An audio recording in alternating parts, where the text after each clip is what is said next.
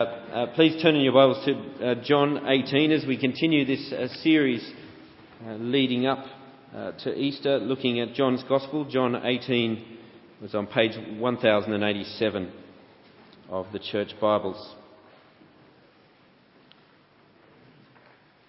So here we are again in the second last week of this little series in John 18 and 19, in the last moments of a man's life. And they are moments that are very precious to us as a church family because our whole faith comes from what this one man would do when the night that we are looking at was over. And when we come now, as we do tonight in John chapter 18 to verse 28, we come to the night that is very near its end. It's at that point of a night uh, when the day is about to break in. It hasn't quite yet, but you know that point in the early hours of the morning. I'm seeing a lot of it of late with our little ones, but the early hours of the morning when it feels like the day is almost here, but it's not quite here. And the night is holding sway, and it is as dark as it will get for the evening. But uh, any moment, you know, any moment it's going to come, that first glimpse of light, and not because your eyes have somehow got used to the night, but because the day, the actual day, has broken in. Well, as we get to John 18, verse 28, we are just before that moment. If you've been here in recent weeks, as we started a couple of weeks ago in John 18, verse 1, you'll realise that the scene that we are looking at as we watch the last night of Jesus' life before his cross is a very simple scene. Three players, really, in the scene. And yet, as uh, Ben told us as we began the series, uh, we're all there. Our whole world as we were in uh, John 18, verse 1, in a garden. There's the religious, the irreligious, an unlikely band, uh, an unlikely unity, and yet there they all are, gathered against their God, in rebellion against their God. And here in these last moments of the night, John is going to zoom in even closer on these different players the religious, the irreligious against their God, and he's going to zoom in and he's going to show us amazing detail as well as seeing those who are lined up against their God, those who include us. The three players, the religious, the irreligious, God Himself, we are going to see why they are lined up against their God. Over the course of the verses that we look at tonight, uh, 28 to 40, we're going to see three exchanges, three trades that are made on that night, in the last moments of the night. Three times we will hear the phrase uh, over this week and next handed over. A, a phrase that literally means to betray, to trade someone in. And so, what we're going to do tonight is quite simple. We're going to look at each player in the scene and we're going to see their exchange one at a time. And so, scene one, verse 28, we see the first exchange, the exchange made by the religious elite, the religious authorities, the Jewish leaders. And quite simply, this is their trade on that night.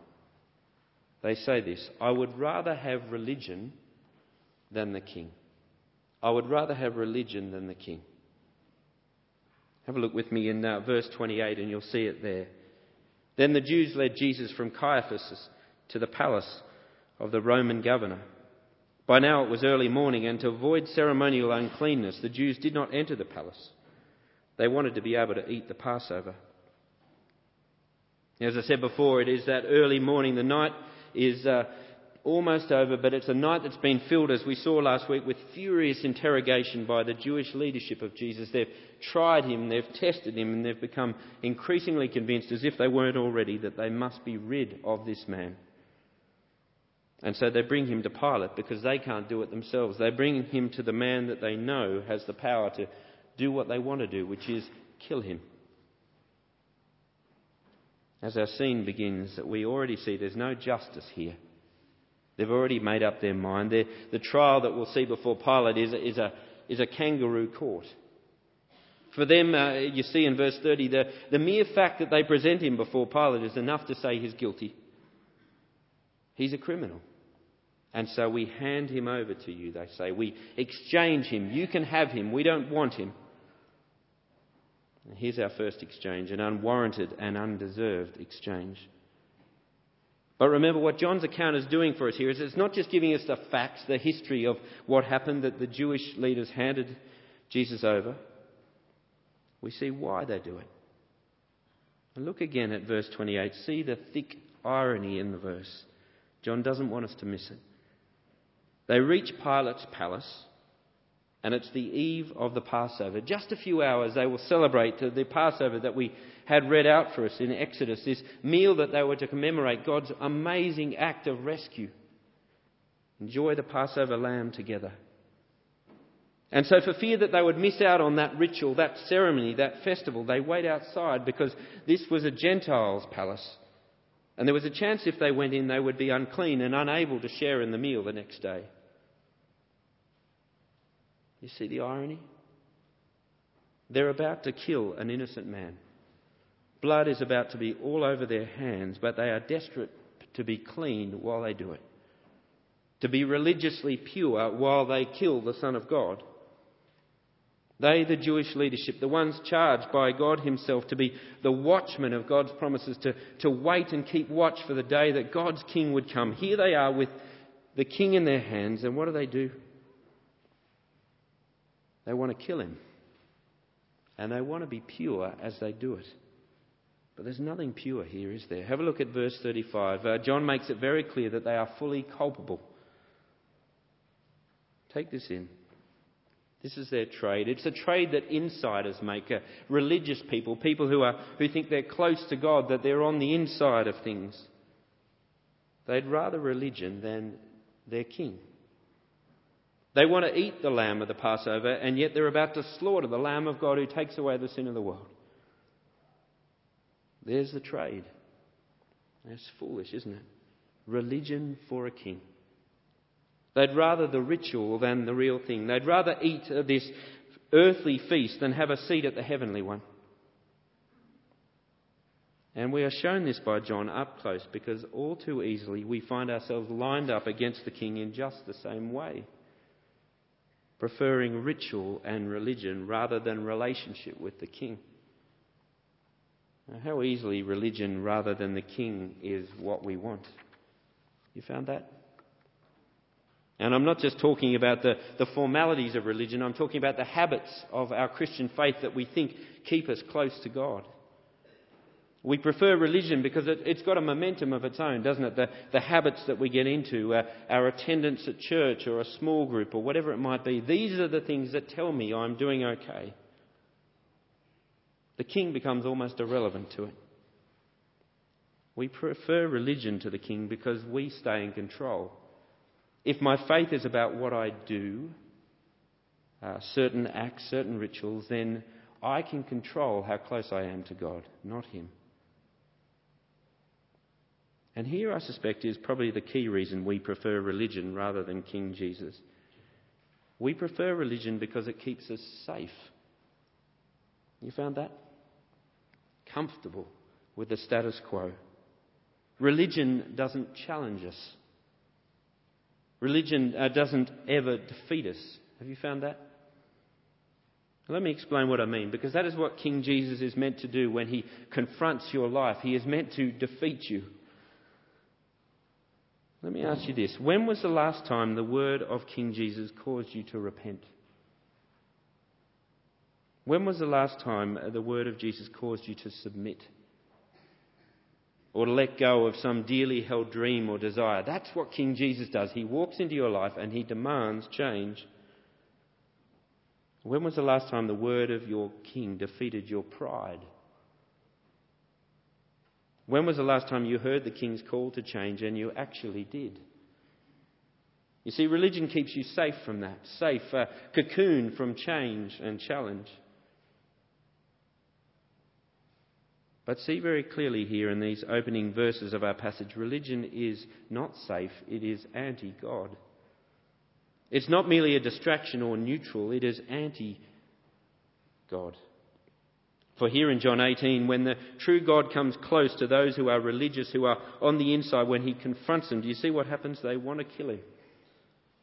As some sort of extremist, as someone who thinks this ritual, this play acting, eh, there's more to it than that how deadly religion and ritual are to our faith. You see, Easter, as we will celebrate it in a couple of weeks, is not a play at Oberammergau or anywhere else. It is the pivotal moment in all history when we killed God's Son. It is our darkest day. But it is also our only hope. And so let me ask that we make our prayer this Easter that God saves us from religion. May He clear the smoke of our ritual from our eyes that we might see our King for who He is and believe, bow the knee and repent and believe. Well, there's the first trade, the trade the insider makes, the religious person. Here's the second one, perhaps the key one in our passage, the trade the irreligious makes, the one who wants nothing to do with religion or God, and that is Pilate. His trade is this he says, I would rather be king than believe the truth. I would rather be king than believe the truth.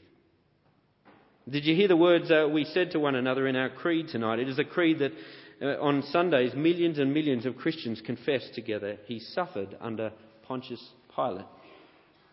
He suffered under Pontius Pilate. That's remarkable, isn't it? That such an insignificant man should warrant such a memory. A man, uh, really, what the history books say was from the lower nobility of Rome, uh, made governor of one of the least desirable provinces in the empire. He is a backbencher. If all things had been equal, uh, he would have been forgotten. His name would have meant nothing to us, like thousands of other Roman governors who went, came and went.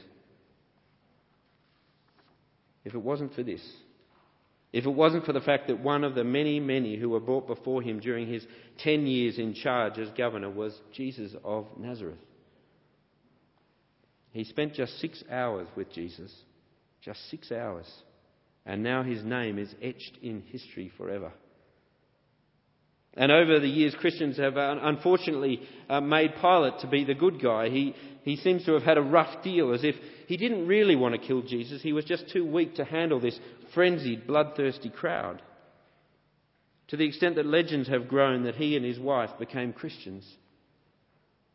But tonight, let's set legends and myths aside and see the true account of Pilate's exchange. It is this I would rather be king than believe the truth about Jesus. He's introduced in verse 28 uh, as a second player in this scene uh, the Roman governor, an unclean man, an outsider, nothing to do with God's people or promises. And in verse 29, we see him grasping at justice, trying to establish some sort of charge to this trial. And by verse 31, he tries very hard not to be involved. He's irritated by the disturbance of all of this. What, has, what has this got to do with me? I've nothing to do with Jesus. I'm nothing to do with your religion. Away. But he's told only he has the power to make this decision. You are part of this, like it or not, Pilate. And so by verse 33, he enters into things uh, with what I think is really the key question of anyone who comes before Jesus, and that is this Are you the king?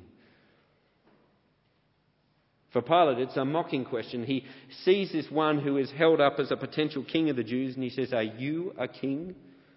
Is this the best they've got? Tell me, Jesus of Nazareth, that mask off, pretense over, who are you really? Well, in verse 34, the scene changes rapidly. All of a sudden, the accused, Jesus, leaps out of the dock and takes his rightful place as the judge in this court. Since Pilate, uh, you want to get behind masks to the true identity, let's do that. You want the truth, you tell me then, who do you think I am? Me, a king? Is that your idea or did you hear it from others? Others who have witnessed my rule, whether it be my Father, whether it be the very Spirit of God who testifies to the truth, whether it be John the Baptist, the prophets, the many signs that Jesus had done in the past three years. Was it his own words, Jesus' words, that he heard? Did he hear of Lazarus who had walked out of a tomb, a dead man, alive? Is that where you heard it, Pilate, or is this your own idea? Who do you say I am? And now Pilate is on trial. Jesus will require for, from him a plea, as he did from Nicodemus, as he did from the woman at the well and the man born blind. Who do you think I am, Pilate? You see in verse 35, Pilate by now is squirming, desperate to keep a distance, not wanting to enter into that question. This trial is not about me. It's about you and uh, your claim to be king. This isn't about me. And then it comes. Verse 36 the truth. I am a king, Pilate. But I am not a king that is any threat to your little fiefdom of the Roman Empire. No, my kingdom has bigger ambitions than that. My kingdom is not of this world. Oh, it affects this world. In fact, it will turn this world upside down. They'll reset the clocks because of me. And it affects you, Pilate. It will turn your life upside down. This is your moment, Pilate. Pilate, yours is a kingdom of armies of, and weapons, of palaces and colonial outposts. Mine is a kingdom of truth. And Jesus has already said in this gospel that because of him we will know the truth and the truth will set us free. You see, like other kings, like other revolutionaries, and Jesus is that, he is committed to liberation, to setting people free. But he is a king powerful enough to bring freedom from something far more powerful than Rome, something far more destructive than political oppression. He has come to set us free from our own sinful nature. Because Pilate is not the real king. A real king in a world like ours needs to have the power to forgive our sins, power to stare down death and grant eternal life. And so Jesus says, For this, all of this, I have come into this world to testify to the truth, and everyone on the side of truth listens to me, Pilate. So you want truth, Pilate? Start listening. Well, there's Pilate's challenge. Everyone on the side of truth listens to me. What's, what side are you on, Pilate? Imagine the tension of that moment. There was Pilate. He started the uh, scene thinking he would ask a couple of questions, dismiss this man, and get on with his life. And all of a sudden, everything hangs on his response. What side are you on, Pilate? Truth or lie? Darkness or light? Life or death? There's a pause. Will he say what he knows in his heart of hearts is true, as we see as this gospel goes on? Yes, Jesus, you are the truth. Your kingdom is the true kingdom, and you are king. I am a pretender. Will he say that? This is his moment of choice. And then the verdict comes, or rather his plea. Verse 38 In the face of all he has been told, what is truth? What's truth? It's a profound question, isn't it? Whole philosophies, whole worldviews have been shaped around that question. What is truth? It's a postmodern question. But I suspect for Pilate, more than anything else, it's a tired question. Tired question by a, a, professional politician, a man used to daily compromises of balancing uh, the needs of different pressure groups, a, a life that's been lived in the half light of half truths. What's truth to a man like me? What use is that? It's as Francis Bacon famously said about this scene What is truth? asked jesting Pilate, and would not stay for the answer. But again, see what's behind his question. It's another one of these trades. If you look in John 19, verse 16, you'll see the moment that Pilate finally makes his trade, hands over Jesus, but he's really already done it here in this verse, verse 38. He does it because he's made evaluation. Yes, there is the truth about Jesus, but compared to what I have, compared to my power, and that's what he's holding on to here, what's truth to me? I'd rather be king than have to respond to the truth about this king. And let me say, whether you are here as one who knows the truth about King Jesus or someone who is still enter, is still to enter your plea, see here in these verses with Pilate that there is a huge difference between knowing the truth about Jesus and believing the truth about Jesus. Pilate knows the truth. But believing the truth involves a lot more. It involves bowing the knee before this king as the true king, of handing over control of your life to him, living for his honour and not your own. And for Pilate, that's too big a cost. His own power, his own position is too precious to him. He's not ready to hand over control, and so his moment passes. But see in his moment, see yourself there. Especially if here tonight you know the claims of Jesus, you know they are true and have not bowed the knee before him. Let me ask you, what would cause you to reject this truth, to fail to believe Jesus? Would it be like Pilate? Would it be about keeping power or some sort of self control over your life? Would it be a refusal to live life dependent on another, submitting to the will of another, in obedience to another? Because that's what's involved in believing him. Or is it a bit like Peter that we saw last week? Is it about reputation? I'd rather keep my reputation intact than submit to him as king. Yes, Jesus is king, but uh, I'd be willing to hand him over if potential loss came or the fear of a lost opportunity at work or amongst friends or with family. There's a challenge here in Pilate's response. Uh, is your life so clearly marked out as his, as his sovereign territory, all of it? Or do you just know him? Know the truth about him? Or perhaps for some it's like a Judas who we saw earlier. What is truth? The truth about Jesus compared to material gain. To bow the knee before him is to hand over control and say, All of this, all I have is yours, not mine. The funds that I have are for your dreams, my king, not mine. That's a big call. But that's what's involved. It's the difference between knowing the truth about Jesus and believing him. So let me challenge you to search your heart this week. Yes, we know the truth of King Jesus, but are we believers? Does our life, uh, our life demonstrate a firm belief in the supreme value of this king and the truth about this king? Or are we in part or in whole like Pilate? Francis Bacon said, as I said before, What is truth? asked a jesting Pilate, and he would not stay for the answer. I wish he had stayed for the answer, because the answer is wonderful. It's written uh, large all the way through John's Gospel, written that we might believe and have life. You see, the truth about the, the truth that Jesus is declaring that night is that what is the truth is the wrong question altogether. A better one is this Who is the truth? When Pilate and we with him say, uh, What is truth to me? what we are really saying is, What are you, Jesus, to me? Jesus declares in John 14 that he doesn't just tell the truth, he is the truth. And so, as we weigh up our belief, ask yourself this who is Jesus to you? He is the one who brings truth of such power, John 8 tells us, that it can set you free.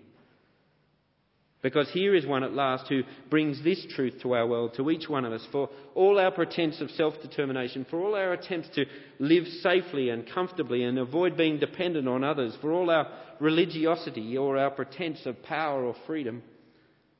Jesus walks into this world and in John 8 says, No, you are not free. In fact, you're more like a slave in a rich man's house. That's the truth, says Jesus. Tell me, says Jesus all your freedom, your choices, your progress, your morality, your self rule, your materialism, your wars, your tolerance, have they got you where you'd hope they would? And before you say yes, says Jesus, or almost, or getting there, answer this. How can a man claim to be free when death hangs over them? You have a master. Doesn't that make a mockery of self determination? Doesn't that make a mockery of our freedom? You are not free, says Jesus. Someone else says this far and no further in your life, not you. But, says Jesus, I tell you the truth, and the truth will set you free. Truth is, I am a king, king of you, Pilate. You have no power, he'll say in John 19, other than that which I have given you. You have no breath in your lungs other than that which I have given you. Truth is, you, me, Pilate, we're sinners. That's the truth. Sitting in the king's chair. Rebels who have no right to such a throne. And of us, Jesus says, everyone who sins is a slave to sin. But here's the truth. If the Son God's Son, your King, should set you free, you are free indeed, mastered by nothing, free from sin, free from slavery, free even from death. But if the Son sets you free, you are free indeed. What is truth? That, Pilate, is the truth. And your moment has passed. And just as we close with that truth ringing in our ears, we turn to the last of the three exchanges in this passage, and that is God's own exchange.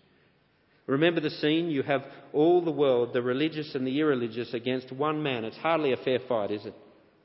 And that's what it seems all the way through this passage. There are words that it's almost like Jesus is like a billiard ball being bounced around, passed around by all these people. He's led to them, he's handed over, he's taken, he's judged, he's summoned, he's flogged in a minute. But sewn into the account is this overriding reality. Do you see it there in verse 32? All of this happened so that the words Jesus had spoken, indicating the kind of death he was going to die, would be fulfilled. Jesus knew this would all take place. He knew because God is in control of this scene. For before the Jews had made their decision to hand him over, before Pilate does that in John 19, God the Father and his Son had made their own exchange that led to what has followed. An exchange that they didn't make out of fear, unlike the Jews or Pilate, but out of love. It's an exchange uh, detailed in the most famous verse in all of John's Gospel, John 3:16, which says this: "For God so loved the world that he gave, same word, that he handed over his only Son, that whoever believes in him should not perish but have eternal life." And as Jesus was handed over by his Father, he wasn't done so as some powerless victim of cruel injustice. Yes, it was cruel, and yes, it was unjust. But all the power was his. As he himself says in John 10, I lay down my life. I lay down my life. No one takes it from me. I have authority to lay it down. I'm that sort of king, and I have authority to take it back up again. And so in John 18, verse 38, we see how that happens. Pilate goes back outside with what he thinks is a genius plan to release Jesus. He's figured out a way through this mess. He went out to them and he said, I find no basis for a charge against him. He's telling the truth. But it is your custom for me to release to you one prisoner at the time of the Passover. Do you want me to release the king of the Jews? No, they shouted back. Not him. Give us Barabbas. Now, Barabbas, we're told here, had taken part in a rebellion. The Jews had uh, brought Christ claiming he was a rebel. Pilate, in this genius move, offers them a choice a, a real rebel, Barabbas, a, a first century terrorist, a, a coward, clearly guilty man, or Jesus. Surely they'll release Jesus. But his plan fails. And now he too is powerless, forced to release a guilty rebel and forced to send an innocent man to his death. He may be a powerful man, but now, having turned his back on the truth, he finds himself very much bound up with the will of sinful men. His and the crowd's fate are bound together. They want no part in this kingdom of truth. In fact, they choose a violent, cruel man instead. What an indictment on humanity this scene is. A humanity that portrays itself as wise and progressive and reasonable and tolerant and inherently good. Well, Behold humanity here. This is our darkest hour in the early hours of that first Easter Thursday. But remember as we close, as we said at the beginning, the night is almost over. In this moment of all moments, God is breaking in. His day is breaking in. As Jesus is led away to the cross, it's the beginning of his walk to his coronation as king. The wonderful irony of God's grace is this the crowd's wish perfectly coincides with what we desperately need. Out of the frenzied cries in verse 40, and they are that, out of the brutal and horrific scenes that will follow, out of all of this mess, the wreckage of humanity at this scene, the aftermath will emerge the most unlikely of survivors. Do you see him there? A guilty rebel. You see the wonder of God's exchange. All this chaos, all this violence, all this sin, and out of it a guilty man is released. See the glorious free decision of your God, an exchange born out of love for rebels.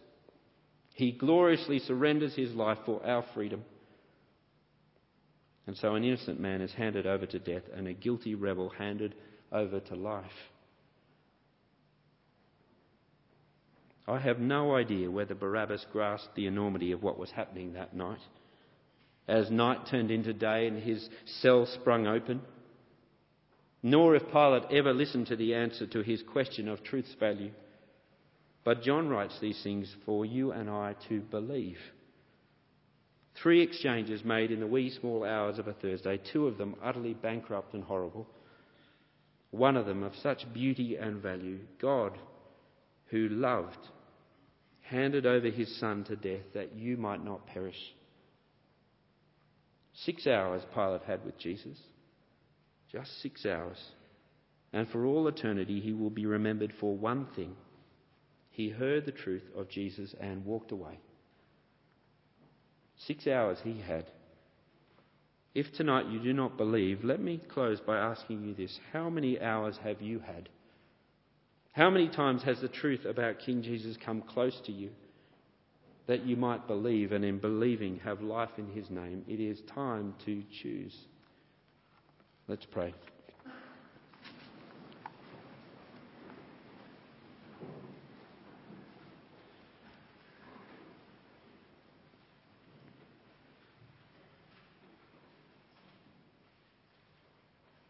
Heavenly Father, we praise you for your wonderful exchange that you and your Son and your Spirit made on our behalf. An innocent man led to death, a guilty rebel set free. Father, help us to be those who see our King there on the cross and boast not in what we have or what we have done or our religious behaviour or our own claims to power, but in Him. Help us to be those who don't just know of Him but believe Him. And we pray this for His glory. Amen.